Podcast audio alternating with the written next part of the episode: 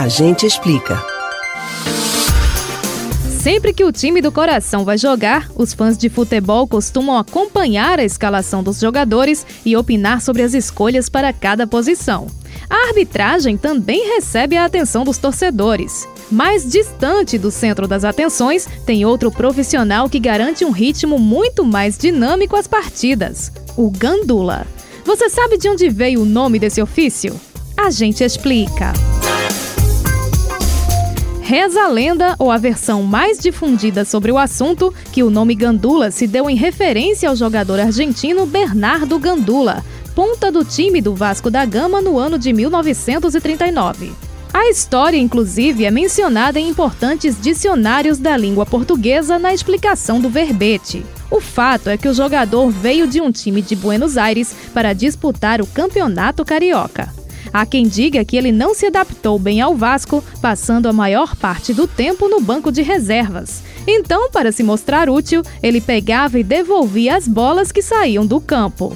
Outra versão diz que, ao contrário, o argentino era muito bom atleta, mas teve problemas burocráticos com a transferência, ficando cerca de um mês impossibilitado de jogar.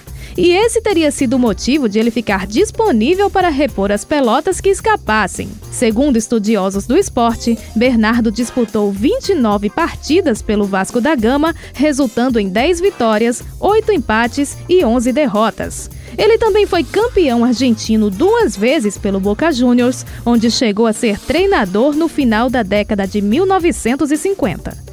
Porém, pesquisadores revelam que o termo Gandula já era usado no Brasil antes mesmo da chegada do hermano por aqui. Prova disso é uma reprodução da página de esportes do jornal Diário da Noite de 5 de agosto de 1933, publicada em uma matéria do jornal Folha de São Paulo de março de 2016. O texto veiculado 6 anos antes de o argentino vir ao Rio de Janeiro não só utilizava a palavra, como explicava que Gandula é aquele garoto que fica atrás do gol para devolver a bola quando for atirada fora do campo. Os dicionários também conceituam Gandula como substantivo masculino e feminino que se refere a criança que não tem ocupação, criança vadia, tendo como sinônimo gandulo. Em 1940, a função do repositor de bolas foi oficializada no futebol brasileiro com o nome Gandula.